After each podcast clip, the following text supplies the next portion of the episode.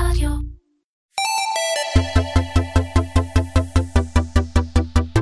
קומרסיישן, מדברים על אי-קומרס עם תימור גורדון. והפעם עם ירון כהן, מנהל השיווק בדלק ישראל. שלום ירון. שלום תימור. איזה כיף שבאת. תגיד, בעוד עשר חמש עשרה שנים, כשרוב הרכבים יהיו, אני מניח, חשמליים או היברידים, והתחבורה הציבורית, טפו טפו טפו, תהיה ראויה, חברות הדלק יהפכו בסופו של דבר לכימונאיות on the go? אני לא יודע מה יקרה עם הרכב החשמלי. נדבר על זה אולי בהמשך. חברות הדלק יהפכו לכימונאות on the go הרבה לפני עשר חמש עשרה שנים הקרובות. תסתכל היום על מה שקורה. אנחנו בדרך לשם, לכימונאות on the go. הולך ומשתפר מיום ליום. תשמע, זה מדהים, זה עולם מרתק, ותכף נפרק אותו ונפצח, ושאנשים יבינו על מה אנחנו מדברים, כי ילדת פה נקודה, זה לא עתיד, זה כבר כאן, אבל רגע לפני, אני רוצה כן לשתף את המאזינים שלנו לגבי הרקע המקצועי העשיר שלך. אז עכשיו יש לכם חמש דקות. בואו תקשיבו, כי ירון באמת עבר דברים מופלאים שהביאו אותו לאן שהוא הגיע. התחלת כמנהל מחלקת מוצרים ופיתוח עסקי בלאומי קארד. שם הכרנו. משם עברת לניהול פעילות השיווקית במטה טבע. ואחר כך מנהל מחלקת אנליזה ומחקר שיווקי בחברת קל. ב-אלפיים ושבע עברת לתפקיד דירקטור בחברת סינרג'י. סינרג'י הייתה, עדיין הייתה, חברת ייעוץ בינלאומית המתמחה בניהול לקוחות מבוסס מידע. אתה תקדימה את זמנה בישראל. משם המשכת לנס טכנולוגיות, שם עשית ניסים וניהלת את תחום הדיגיטל והביג דאטה במשך כשש שנים עד התפקיד הנוכחי שלך, שהוא כאמור מנהל השיווק בדלק ישראל. זה אתה. זה אני. אז, אז בוא, בוא נפרק את זה רגע. מה, מה תחומי האחריות שלך בדלק ישראל היום? בעצם, כל מה שקשור לעולם השיווקי של קבוצת דלק ישראל, כשאנחנו מדברים על קבוצת דלק ישראל, אנחנו כוללים את דלק, חנויות הנוחות מנטה ג'ו, את קפה ג'ו, דלק גז, ועוד שאר שבעה מותגים קטנים שפחות מוכרים, אבל מנוהלים בהקשרים האלה, מקצה לקצה, החל מעולם הפרסומי מותגי, דרך פיתוח עסקי, דרך עולמות של פרסום, ובעיקר העולם שבו אני הכי אוהב והכי מתמחה, זה עולמות של דאטה ולקוחות וחוויית לקוח טובה, שזה אחד האתגרים הכי גדולים בעיניי בכל שוק, בטח בשוק שלנו, וזה אנחנו מתקדמים. גם תפיסתי, אתה יודע, כל עוד קוראים לזה דלק, אז אתה שר יש ריח של דלק לדברים, ולייצר חוויית לקוח אחרת, שתכף נשמע מה אתם עושים, זה אתגר לא פשוט. רק על ההיקפים, כמה דלק יש בארץ? כמה דלק יש בארץ? יש בישראל מאתיים וחמישים תחנות בערך, תוכם יש בערך מאה תשעים ושש. בערך מאה תשעים ושש. בערך מאה תשעים ושש. זה יש דאטה, בערך מאה תשעים ושש. חנויות חנויות של מנטה, אנחנו פוגשים מדי חודש שלוש נקודה חמש מיליון לקוחות בתדלוק, שתיים נקודה שלוש לקוחות במנטה, הולך ועולה בשניהם. כמעט כל לקוח, אנחנו נמצאים ממטולה ועד אילת, פרוסים לאורך כל הארץ. מגניב. אני בתור חובב אפליקציות מסחריות, נקרא לזה, השתמשתי לא מעט, ואני אמשיך להשתמש באפליקציה של דלק. חשוב, בעיקר לך אתה אומר. אבל גם לי, ואתה יודע, יש גם אחרות שנגיע אליהן תכף, אבל בוא תספר קצת על האפליקציות. מה היה הקונספט שלה? הרי נכנסתם לשוק, לא הייתם הראשונים, היו אחרים. מה אפשר לעשות היום עם האפליקציה של דלק? קודם כל פונקציונלית.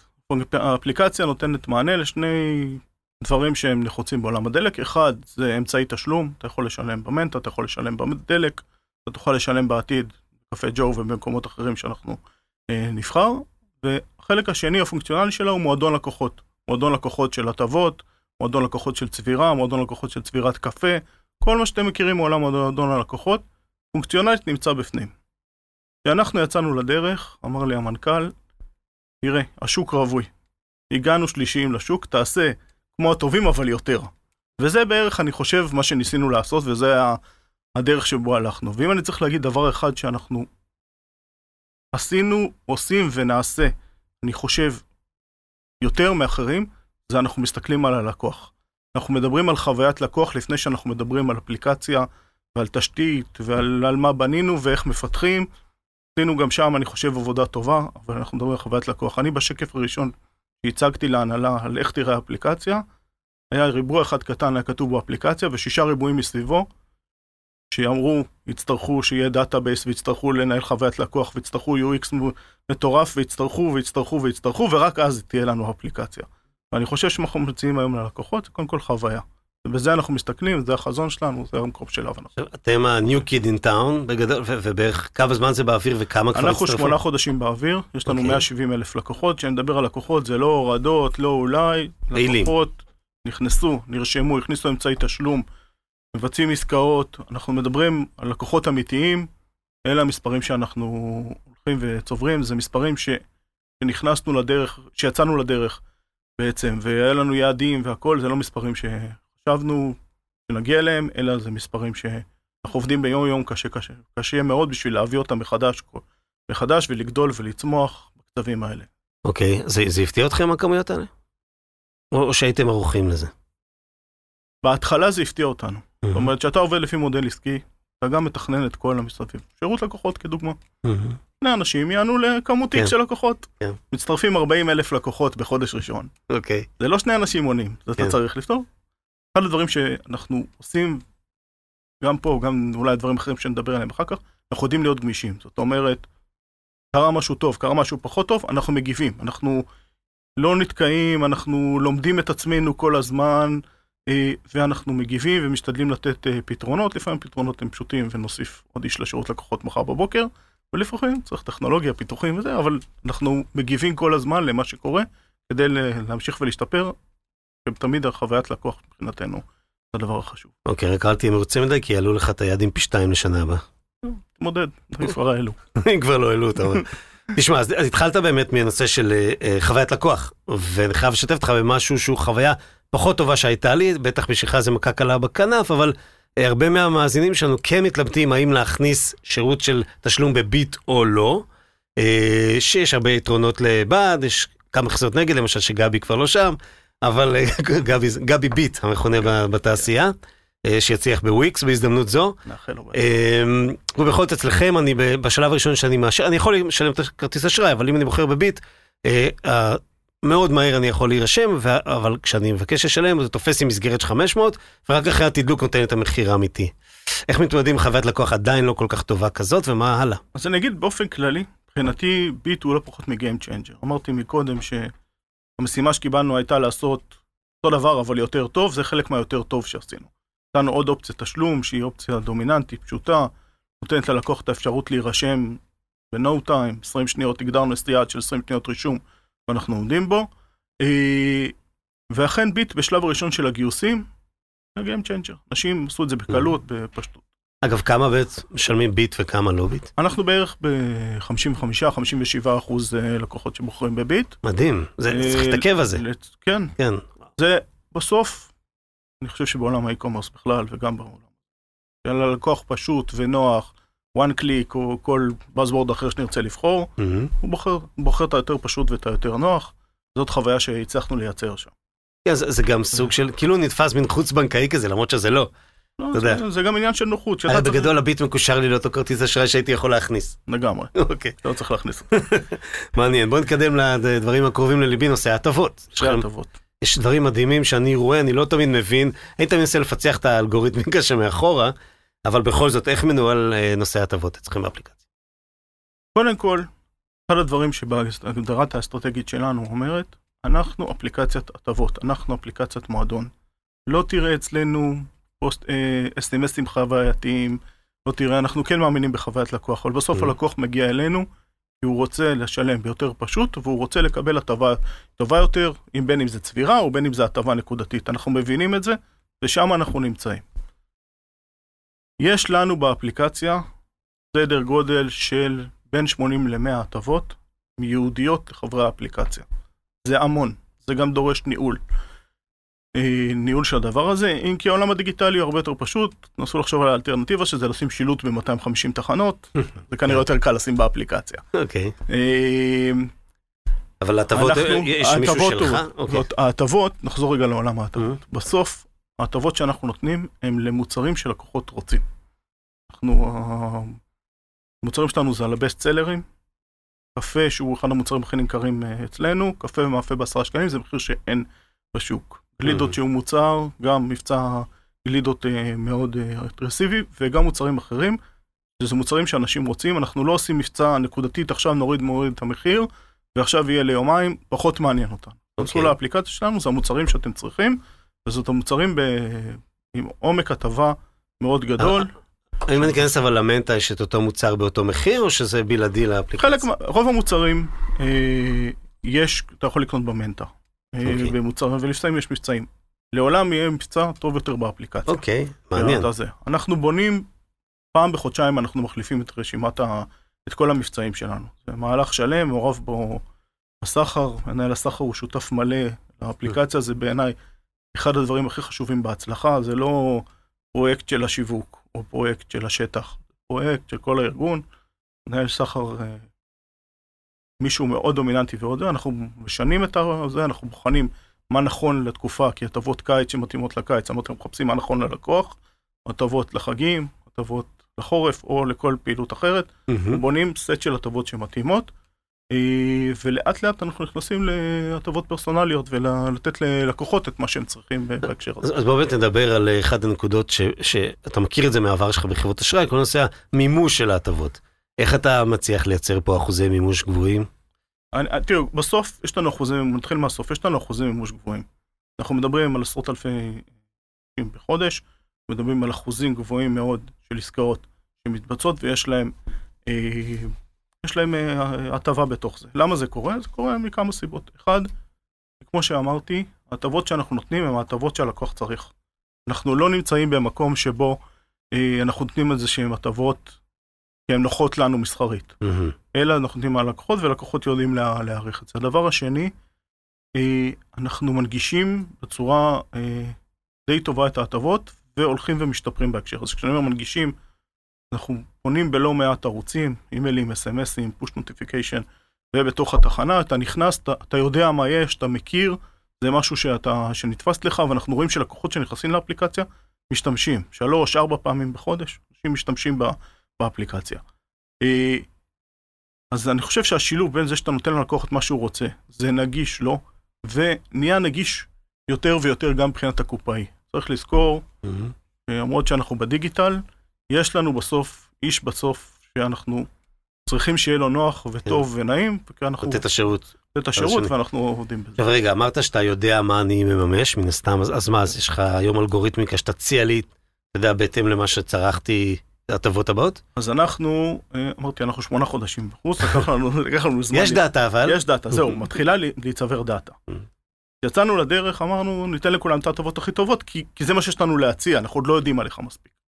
לאט לאט התחלנו לדבר בעולמות שאנחנו כן מכירים, אנחנו יודעים באיזה תחנות אתה קונה, אנחנו יודעים באיזה יום אתה קונה, אנחנו יודעים דברים מהסוג הזה, והתחלנו לדבר. אנחנו מכניסים, החל מהחודש הבא, מערכת איי איי מתקדמת, שיודעת לבוא ולהגיד לכל לקוח, המוצר שהוא רוצה לקנות ברמת הפוטנציאל הכי גבוהה, הוא X, או קטגוריית המוצרים שזה. מי ירצה לקנות קפה, מי ירצה לקנות נון-פוד. אן בי או-ים כאלה? אן בי או-ים, ולהפך, כאילו, אם אנחנו רוצים לקדם קטגוריה, מי הלקוחות לפנות אליהם. ממש הכנסנו מערכת מודלים, העברנו את הדאטה שצברנו, מערכת מודלים שאנחנו רכשנו של אס איי פי, חלק ממהלך יותר גדול. זה תכף נגיע לזה כשנדבר על טכנולוגיה? ואנחנו בעצם מנסים להיות בקלישאה, הכי קלישאה שיש, לפנות ללקוח הנכון, במסר הנכון, בערוץ הנכון, בזמן הנכון, כל שנצליח להיות שם, זה עובד, לא כי אנחנו כאלה גיונים, כי זה החיים. אז תקשיב, נגעת בפתרונות שיווק מתקדמים, זה הזמן שלנו לקחת אוויר שנייה ולהקשיב לטיפ של מתי רם מ-AdScale. הטיפ של מתי רם מ-AdScale, מערכת הפרסום המובילה לחנויות e-commerce. היום נדבר על שימוש בקהלים בפרסום בגוגל. כשאנחנו מדברים על שימוש בקהלים בפרסום, כולנו חושבים אינסטינקטיבית על פייסבוק. אבל אפשר להשתמש בצורה מצוינת בקהלים, גם בגוגל. הייתי מחלק את השימוש בקהלים בגוגל לשלוש קטגוריות שונות. הקטגוריה הראשונה היא קבוצה של קהלים שגוגל מציעה לנו כתוצאה מניתוח הדאטה שלה, מה שנקרא בעגה המקצועית First Party Data של גוגל. למשל, קהל עם כוונות רכישה, קהל עם תחומי, תחומי עניין משותפים, או קהל לפי אירועים משמעותיים כמו חתונה, מעבר דירה, וכיוצא בזה. הקטגוריה השנייה, החשובה יותר לדעתי, היא שימוש בקהלים מתוך אתר המסחר שלכם. אתם יכולים להעלות קהלים לגוגל מתוך אתר המסחר בשני מודים שונים. המוד הראשון הוא מוד של תרגות, ובו אנחנו נפרסם רק לקהל שאלינו. למשל, אם אני מוכר סכיני גילוח, ואני יודע שלקוח ממוצע רוכש שוב בתוך תשעים ימים, אני אבנה קמפיין שיתרגט את כל הלקוחות שלי שלא קנו, נניח, ב-שישים הימים האחרונים, ואפנה אליהם ישירות עם הצעת ערך רלוונטית לקהל החוזר. הם ורק הם יראו את הצעת ערך הרלוונטית, קהל אחר יראה מודעות אחרות. המוד השני הוא מוד של צפייה, observation, ובו אני אפרסם לכל מי שמתעניין, אבל אוכל לתת בידים שונים לקהל שהעליתי, ואוכל לנתח את התוצאות הספציפיות של הקהל הזה. הקטגוריה השלישית היא בעצם שילוב של השניים. אני יכול להעלות רשימת קהלים לגוגל, ולבקש מנה לטרגט קהלים דומים. כן, כן, ממש כמו לוקלייק בפייסבוק. בשיטה הזו, אני משלב בין הקהלים שאותם אני רוצה לטרגט על בסיס הדאטה שלי מתוך אתר המסחר, קהלים שאולי אינם רחבים מספיק, ולבקש מגוגל, שיש לה דאטה עצום, לעזור לי להגדיל את הריץ', את גודל הקהל אליו אני פונה. בשורה התחתונה, שימוש בקהלים יכול מאוד לסייע במיקוד הפרסום בגוגל, ולהביא תוצאות הרבה יותר טובות. אבל למה לכם לעבוד קשה? קחו את סקייל. המערכת תעשה עבורכם את העבודה.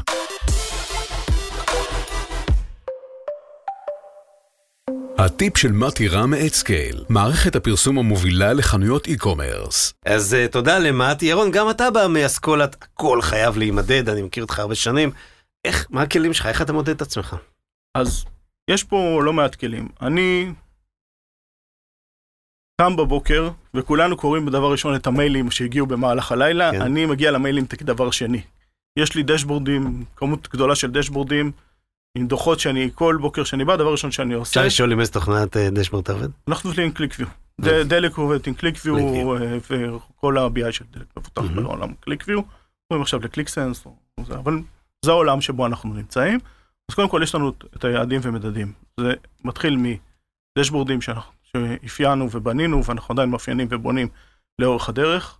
פעמיים ביום, אנחנו קמים בבוקר ורגע לפני שאתה הולכים לישון בערב, אנחנו מקבלים גם דוח אוטומטי שנותן לנו, התמכרנו. אבל מעבר לזה, אנחנו כל הזמן חוקרים. יש לי מישהו שתפקידו קצת לחקור יותר לעומק ולהבין שנייה קצת רגע מגמות. אנחנו גם עושים דברים יותר רכים. אנחנו קצת לכמה חודשים מבצעים סקר ברומטר, לראות גם את ההשפעות הכלליות על דלק וגם את ההשפעות על האפליקציה. אני חייב להגיד שהאפליקציה, עשינו אחרי חצי שנה של האפליקציות, לחודשיים בערך, אפליקציה עשתה שינוי בתפיסה של השוק. אנחנו רואים גידולים בסטורנקס וזה, זה בסדר, זה אחלה, זאת המטרה בסוף, אבל גם תפיסתית בשוק, שמחנו בכל הפרמטרים מול המתחרים המובילים, ואנחנו רואים את השינוי מגמה, אני מעריך שלאורך זמן, אני רוצה לקוות שלאורך זמן זה יימשך ויימשך. אז נגעת במתחרים, ובואו נתעכב איזה שנייה. תשמע, אומנם נכנסתם אחרונים, אבל בכל זאת, ל-Yellow יש אפליקציה מאוד מתקדמת, יש שם צבירה, קשבק שאפשר לממש אפילו בסופר פארם, חיבור לבוקסיטים האלה שלהם, ילו בוקס, איך שקוראים לזה, משלוח חבילות, אפשר לשלם על רחיצת רכב, ובגדול זה סוג של ארנק אלקטרוני סביב הכביש, קצת אפילו מתחרה של פנגו in a way, בהקשר הזה. גם לסונול יש אפליקציה שהם בעצם אומרים, אנחנו רק לויאלטי פרוגרם, ואפשר לממש במוצרים בחנויות נוחות, לפי הנקודות שאנחנו, שאתה צובר לתדלוקים.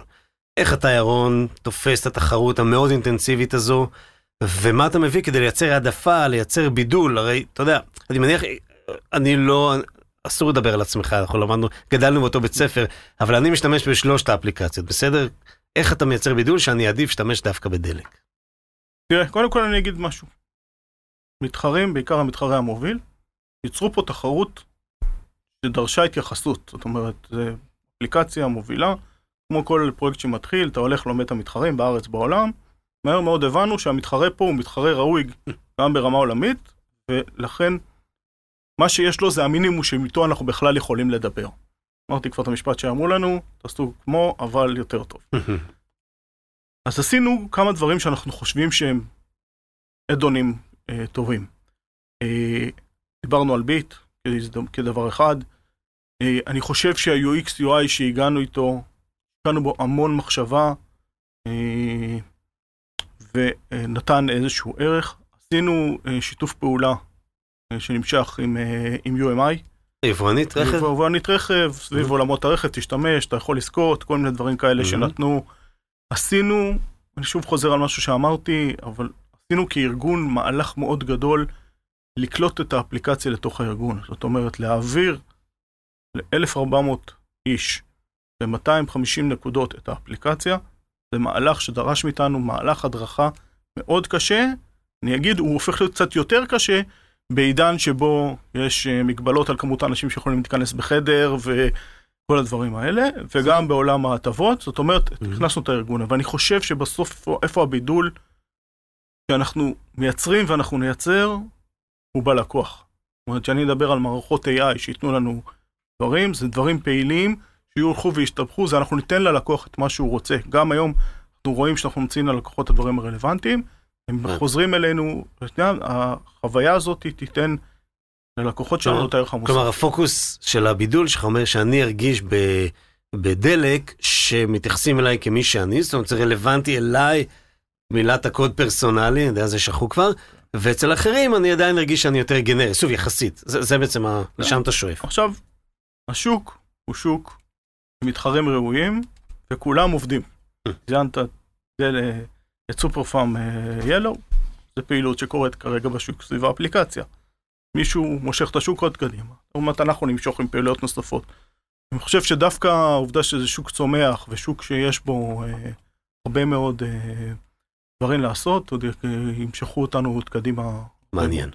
תראה, בתור כימונאות, וזה מה שאתה מסכים בו, אתם ריטיילרים, גם של דברים אחרים, אבל גם של, אתה יודע, אף אם סי ג'י למיניהם, כל מיני סוגים פוד, ואתה יודע, מזון יבש ונאן פוד, לא מדגדג לך להתחיל לעשות, אתה יודע, פיורי קומרס, זאת אומרת, כל מה שיש לך במלאי, שמנהל הסחר מצליח להביא, אה, למכור, כי יש לך נקודת יתרון, אתה לא מתחיל מאפס, יש לך כבר כמויות ערמות של איים לוגיסטיים, שמרכזים לוגיסטיים קטנים, אותם מאתיים וחמישים תחנות, סליחה, או תחנות, או המנטאים שיש אה, קצת פחות, עדיין בכמויות כאלה, וניהול סחר ויכולות דאטה, אתה יודע, כמעט כל מה שצריך בשביל לעשות אי-קומרס. אז אני אגיד לך, קודם כל, אולי אנחנו נהיה חלוקים פה, אבל אני חושב שאנחנו עושים אי-קומרס. בסוף, מה זה אי-קומרס? יש לנו פלטפורמה, שבה אנחנו מגייסים אלינו את הלקוחות, שאנחנו מציעים להם מוצרים שהם רלוונטיים אליהם, אנחנו מציעים, הם רוכשים אצלנו את המוצרים בפלטפורמה הדיגיטלית שלנו, והם גם מקבלים את המשלוח ברגע האמת. אוקיי. אז זה סוג של אי-קומרס שאנחנו נמצאים פה.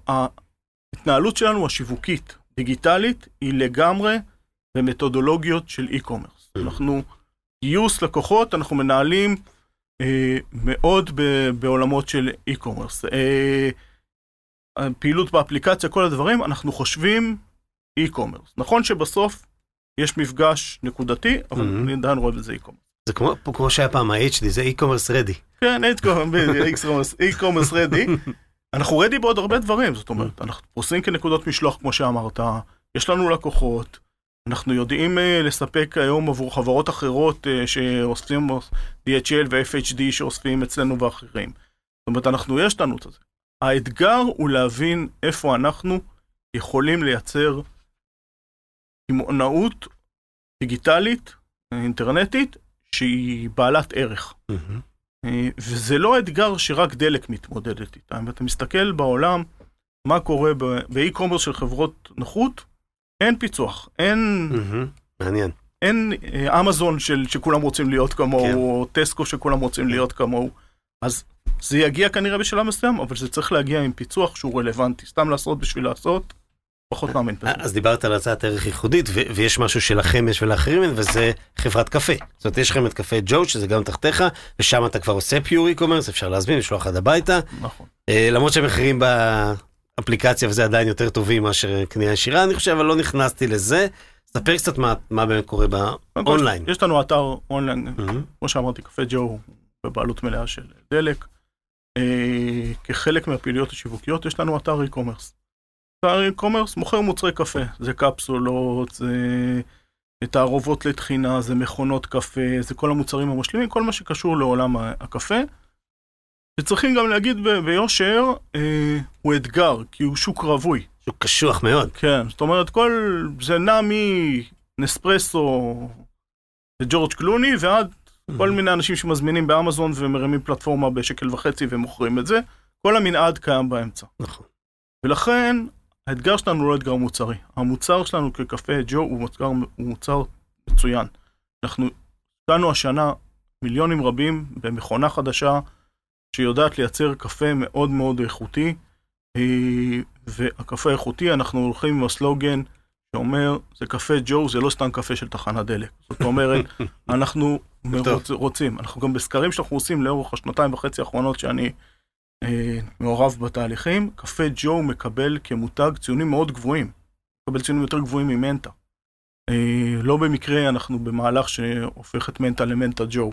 כי ג'ו מוביל, מוסיף ערך, ולכן האתגר הגדול שלנו הוא בעצם לגרום לבן אדם לרצות את קפה ג'ו, כי הוא קפה טוב. אז אנחנו עובדים בו באתגר המיתוגי הזה לא מעט, אנחנו סרטון קפה באוויר, אנחנו מקדמים מול הלקוחות, וגם יש אתגר טכנולוגי, זאת אומרת, אנחנו נמצאים באיזושהי פלטפורמה כנראה לא מספיק טובה בשביל לתת הקפיצת מדרגה הבאה, וממש בימים האלה עובדים על משהו חדש, על משהו חדש, כדי שיוכל לתת לנו את היכולות.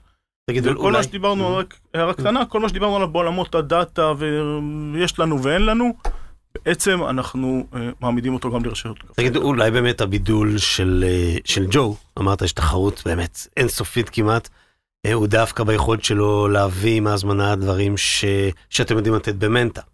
אוקיי, לעשות בנדלים, או אתה יודע, את כל התוספות האלה, אפסלים, ממה שיש שם בפנים. אני מניח שבסופו של דבר זה ילך ויתחבר וייתן דברים. אה, רגע, אנחנו לא בישיבת עבודה עכשיו? שכחתי שאנחנו בפודקאסט, אוקיי. אז כך מה שאמרתי. כן.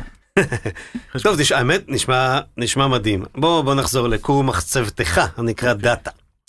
באמת, דאטה מאוד מגוונת. שוב, אני עכשיו אשאל את תמר קורן, תגיד מה פתאום, לשופרסל יש הרבה יותר, בסדר? אבל דאטה מאוד מגוונת. ובכל זאת, מה עושים עם כל הדאטה הזה? אז עוד רגע את הרמה השיווקית, ברמה הפרקטית, כי באמת למקסם את כל נקודות המגע, ויש המון נקודות מגע, וגם יחסית בחזרתיות מאוד גבוהה, אני מלא דלק שלוש פעמים בחודש, משהו כזה, שלוש ארבע פעמים בחודש, משהו כזה, איך ממקסמים את זה? אז קודם כל התחילה להיווצר דאטה. היו לפני זה כל מיני רשומות, שבגדול שמנו אותם בצד, והתחלנו מאפס, אבל מתחיל להצבר מאה ושבעים אלף לקוחות, כמות עסקאות מאוד מאוד גדולה, מיליוני עסקאות, מתחילים לבצר דאטה על הלקוח ולהבנה. עכשיו אפשר להתחיל לנשום ולהתחיל להתעסק בדאטה. אז מטרה, כמו שאמרתי, לדבר עם הלקוח במה שמתאים לו, בזמן, במקום, ובקלישה הזאת, ולכן אנחנו עושים פאזה. עד סוף השנה הזאת, יש לנו אתגר לקפוץ פאזה. אם עד היום התעסקנו, קרא לזה חצי ידנית, או תס קליק ומערכות, אנחנו נכנסים לעידן חדש שבו אנחנו מטמיעים מערכות אה, דיגיטליות מתקדמות. הגענו להסכם עם אה, אס איי פי. אה, עולמי. עולמי, כמובן עם החבורה פה גם בישראל, כן, אבל אה, אס איי פי עולמי, שאנחנו הולכים להטמיע ארבעה מוצרי חוויית לקוח שלהם, ה-סי אר אם שכבר מוטמע אצלנו עד שנה בארגון, mm-hmm. אה, מוצר ה-איי איי שדיברתי עליו מקודם, עליו אנחנו מוסיפים מרקטינג אוטומיישן. של סאפ? של סאפ, מי שמכיר סאפ רכשה את אמרסיס, וזה מוצר הדגל כרגע ש... רגע, אתה בא משם, היית שם. באמת, כן, אני בא... אז רגע, מי עושה את ההטמעות? אחד האתגרים, דרך אגב, זה שאנחנו הולכים להיות ראשונים במרקטינג אוטומיישן בישראל, אבל גם המוצר הרביעי הוא סי די פי, Customer Data Platform, שאנחנו הולכים להיות בין הראשונים בעולם. ואז, אני אומר, הסכם עם סאפ, הסאפ תלווה אותנו פה בערך כל ה... אז זה כמו דיזיין פרטנר, לגמרי. שהם הנדזון על זה. כן, ו... זה אתגר, וואו, נשבר לך, אני קם בשביל זה בבוקר. זה אתגר מטורף שאתה רוצה לעשות. אבל בשבילם זה מדהים, הצלחה איתך, ואתה יודע, זה... וכן, אז אנחנו עובדים ביחד, עוד ישבנו פה מקודם לפני, עוד התכתבתי איתם על כל מיני דברים שזה, כי אנחנו יוצאים לדרך. נגיד לך על מה אני שואל, כי אחת הבעיות היום בהטמעה של פלטפורמות טובות, אנחנו מכירים את זה, לא, לא מדבר על סאפ, גם סאפ, אבל לא אלה, זה שאתה בסוף צריך לעבוד מול מטמיע, אתה לא עובד מול החברה עצמה. אז הכנסתי, אז התחלתי להגיד, אז סאפ עצמם יהיו מעורבים, הכנסנו שני מטמיעים לעולם הזה, בעולם של מרקטינג אוטומיישן, נכנסו איתנו בי טו סי, מכירת ליז ודותן, ובעולם של ה-סי די פי חברת iProcess, חברת דאטה, גם עולמות גילון הישנים והטובים וזה, אבל אנחנו מכניסים חברות, וכל המנעד הזה בסוף אמור לייצר איזושהי תשתית ישראלית שיודעת לתמוך בזה. זה אתגר, אני מודע לזה שזה אתגר, אבל אתגר הוא הזדמנות. כן, אתה מייצר לך תשתית לכמה שנים טובות, ולצמיחה מטורפת. ואני יכול להגיד לך שאנחנו מקבלים, מרגע שזה נודע בשוק שאנחנו אנחנו מקבלים מכל מיני ספקים, בגדול, אני רוצה לעשות בחינם להיות חלק מהפרויקט, כי מבינים שקורה פה משהו. וכאילו, וזה, אז אנחנו בנינו איזשהו צוות שמכיל את האנשים, זה יאפשר לנו קפיצת מדרגה, לדבר עם הלקוחות, אוטומטית, להפוך את המסעות לקוח ליותר אוטומטיים, דאטאבייס מאורגן, מנוהל, מסודר, מודלים סטטיסטיים שמחוברים בזמן אמת ופוגשים את הלקוח, כל המתודולוגיות שאנחנו מכירים באמת מעולמות האי-קומרס, יעבדו אצלנו מול הלקוחות באפליקציה. כן, בעיקר תשתית אחת, שיש בק אופיס אחד, וזה יכול להיות יתרון מאוד גדול, זה לא מה שאנחנו מכירים של... אתה יודע, לקחת ולחבר ולמזג כל מיני מערכות שונות. תשמע מעניין. טוב, הצלחה עם זה, תספר בהזדמנות איך זה הולך. התחלתי את השאלה, בנושא עתיד חברות הדלק כקימוניות הדגור, כמובן שאתה אמרת שזה כבר קורה וזה נחמד, אבל בואו נסתכל, אתה יודע, נעצום רגע עיניים, ננסה לחשוב כמה שנים קדימה, לאן כל זה הולך באמת. אתה יכול לדמיין את חוויית התדלוק, או כל מה שקורה בתדלוק העתידית? אני אנצל את השתי דקות הקרובות, לתרום את השתי סנט שלי בנושא הרכב החשמלי. יאללה. בסדר? כי כרגע שאתה מדבר על תדלוק, כל המדינה מדברת רכב חשמלי. נכון. אז אני אגיד, לדעתי, היא קצת פחות... חשמול, איך קוראים לזה? טעינה. חשמול, טעינה, לא חסרים. דעתי שאנחנו קצת רחוקים מרכב חשמלי. יותר רחוקים ממה שזה נראה. איזה מזל שאילון מאסק לא מקשיב. לא, גם אילון מאסק מקשיב, אני תכף יראה שהוא, תכף אני אתן דוגמה שתראה שגם אילון מאסק מבין את זה. אבל בסוף זה טווח, הרכב החשמלי עצמו הוא טווח של עשר חמש עשרה שנים קדימה, וזה נובע מכמה סיבות. אחד, העולם לא החליט שהוא הולך לרכב חשמלי. יש בעולם דיון מתקדם שעסוק בעיקר מזרח מול מערב, בין רכב חשמלי לתדלוק במימן. ונניח רגע שהרכב החשמלי ינצח. הבעיה, יש כמה בעיות. הבעיה הראשונה, רכב חשמלי הוא יקר היום ב-חמישים אלף שקל בממוצע, מהמקבילה הלא חשמלית שלו, וזה עוד לפני שהמדינה הבינה שאם הולכים לרכב חשמלי עם הטבות המס הנוכחיות, היא תפסיד מיליארדים, ואז הפער גדול. אבל בואו נדלג היום, ומי ששם לב, טסלה יש בה מגדלים בתל אביב, קשה לראות את זה מחוץ למקומות האלה. ואז, וגם אם נמשיך את זה הלאה, ונגיד, אוקיי, נפתור את הבעיה הזאת איכשהו, הבעיה היותר גדולה היא הטעינה. אם אתה גר בבית פרטי, אתה שם עמדת טעינה, הכל בסדר. אם אתה גר בבית משותף, חברת חשמל לא ששה, זה שאתה תחלק לבד את החשמל של עצמך. זה משהו בלעדי, נכון? זה מונה דיגיטלי מיוחד כזה? כן, זה מורכב טיפה. והדבר האחרון שיש לי להגיד בהקשר הזה, למה אני חושב שזה כן יגיע בעוד עשר חמש עשרה שנה, כי הבעיה כרגע תיתקע, שדברים על כל עשרת אלפים רכבים, יש כל מיני מספרים שנזרקים, שכל עשרת אלפים רכבים צריכים להגדיל בתחנת כוח, להוסיף תחנת כוח. מדינת ישראל, תכנון, זה, אין, ייקח פה כמה שנים. תכנון זה לא אנחנו. כן, ייקח פה כמה שנים. אבל רגע, בוא נזרום כן עם זה, שתחנות התדלוק יהיו גם תחנות תדלוק למכוניות חשמליות. אז זה היה תרומה שלי לרכב חשמלי. בסוף מה שיקרה, זאת הערכה שלי, יבוא, תבוא פריצת ערך טכנולוגית, שתפתור את רוב הבעיות שדיברתי. טעינה מהירה. טעינה מהירה. עכשיו מה קורה? וגם, אמרת אילון מאסק, אז נחזור לאילון מאסק. אילון מאסק, גאון, כולנו מעריצים אותו. אני לא. אני כן. אוקיי. אני פשוט לא מעריץ אף אחד, חוץ ממייקל ג'ורדן. לא, בסדר. אני מעריץ זה מוגזם, אני בסופרמן. אבל אילון מאסק אי אפשר לקחת ממנו. ואילון מאסק עשה בחודשים האחרונים מהלך שמבין שרגע יש בעיה, אבל אני יודע לטפל בה. לוקח היום לתדלק רכב של טסלה בערך שמונה עשרה דקות. עכשיו, יש שמונה עשרה דקות שהבן אדם נמצא בעמדת תדלוק. מעולה לך. מעולה.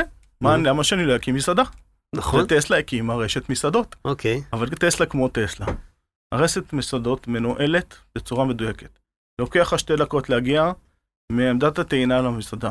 לוקח להזמין דקה וחצי, להכין לוקח לנו עוד שלוש דקות, אתה אוכל את ההמבורגר שלך בחמש דקות, הנה אספתי לך את השתי דקות שנשארו לך כדי כדי לעשות פיפי ולחזור לרכב, והנה מה אפשר לעשות. והשאלה, לא חשוב מה יקרה, כל עוד יהיה תדלוק, אנשים יגיעו, והם יקבלו חוויה יותר ויותר רחבה בעולם הזה של, של תחנות התדלוק, גם הנראות, אם אתם רואים, של כל התחנות, אנחנו שיפצנו רק השנה שבעים תחנות, בנראות אחרת לחלוטין, הכניסה שאתה נכנס אליה היא מדהימה, חלק מזה זה לתת ללקוח את התחושה, נעים לי להיכנס לפה, ואז אני יכול להציע לך מגוון רחב יותר של מוצרים בתוך החנות, אני יכול לשים לידה חנויות אחרות, אני יכול להתרחב לחנויות שלאו דווקא שבו בתחנות, היה בעיתונים, גם המתחרים שלנו בסיפור הזה, אבל רשתות סופרים כנראה יהיו לכל החברות בצורה כזאת או אחרת, ועוד עולמות, שבעצם פותחים לך את מה שאתה מוכן. בסוף יש מאתיים ארבעים וחמש נקודות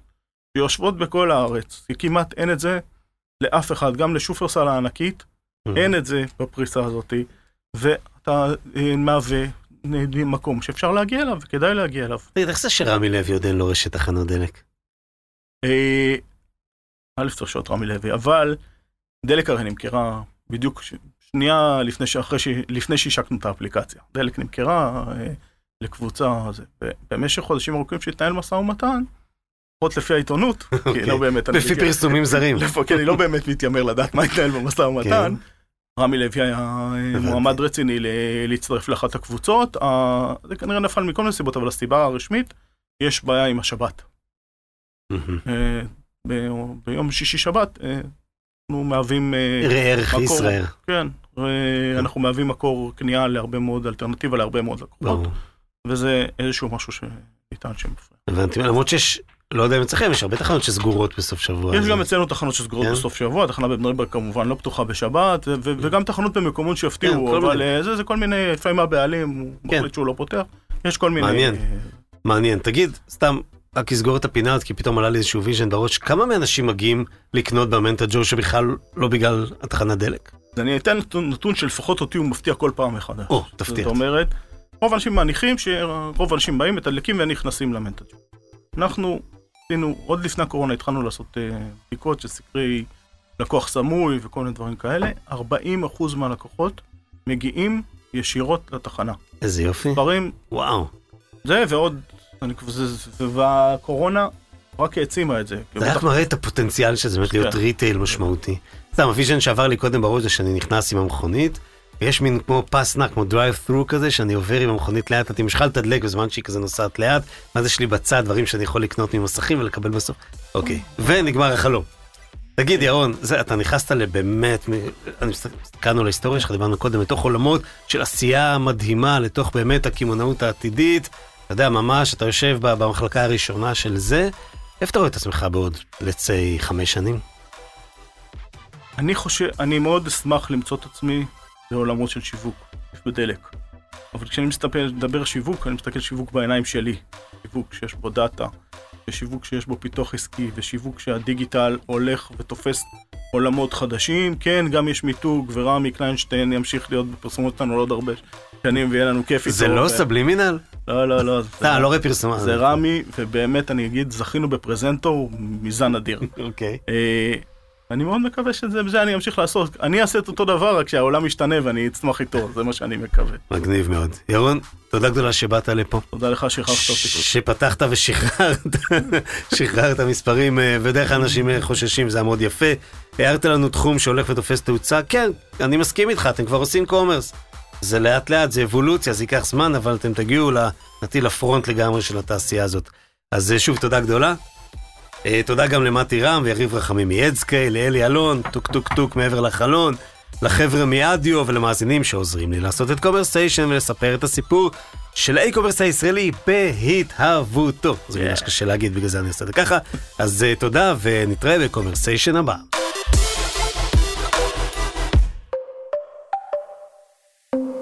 קומרסיישן עם תימור גורדון.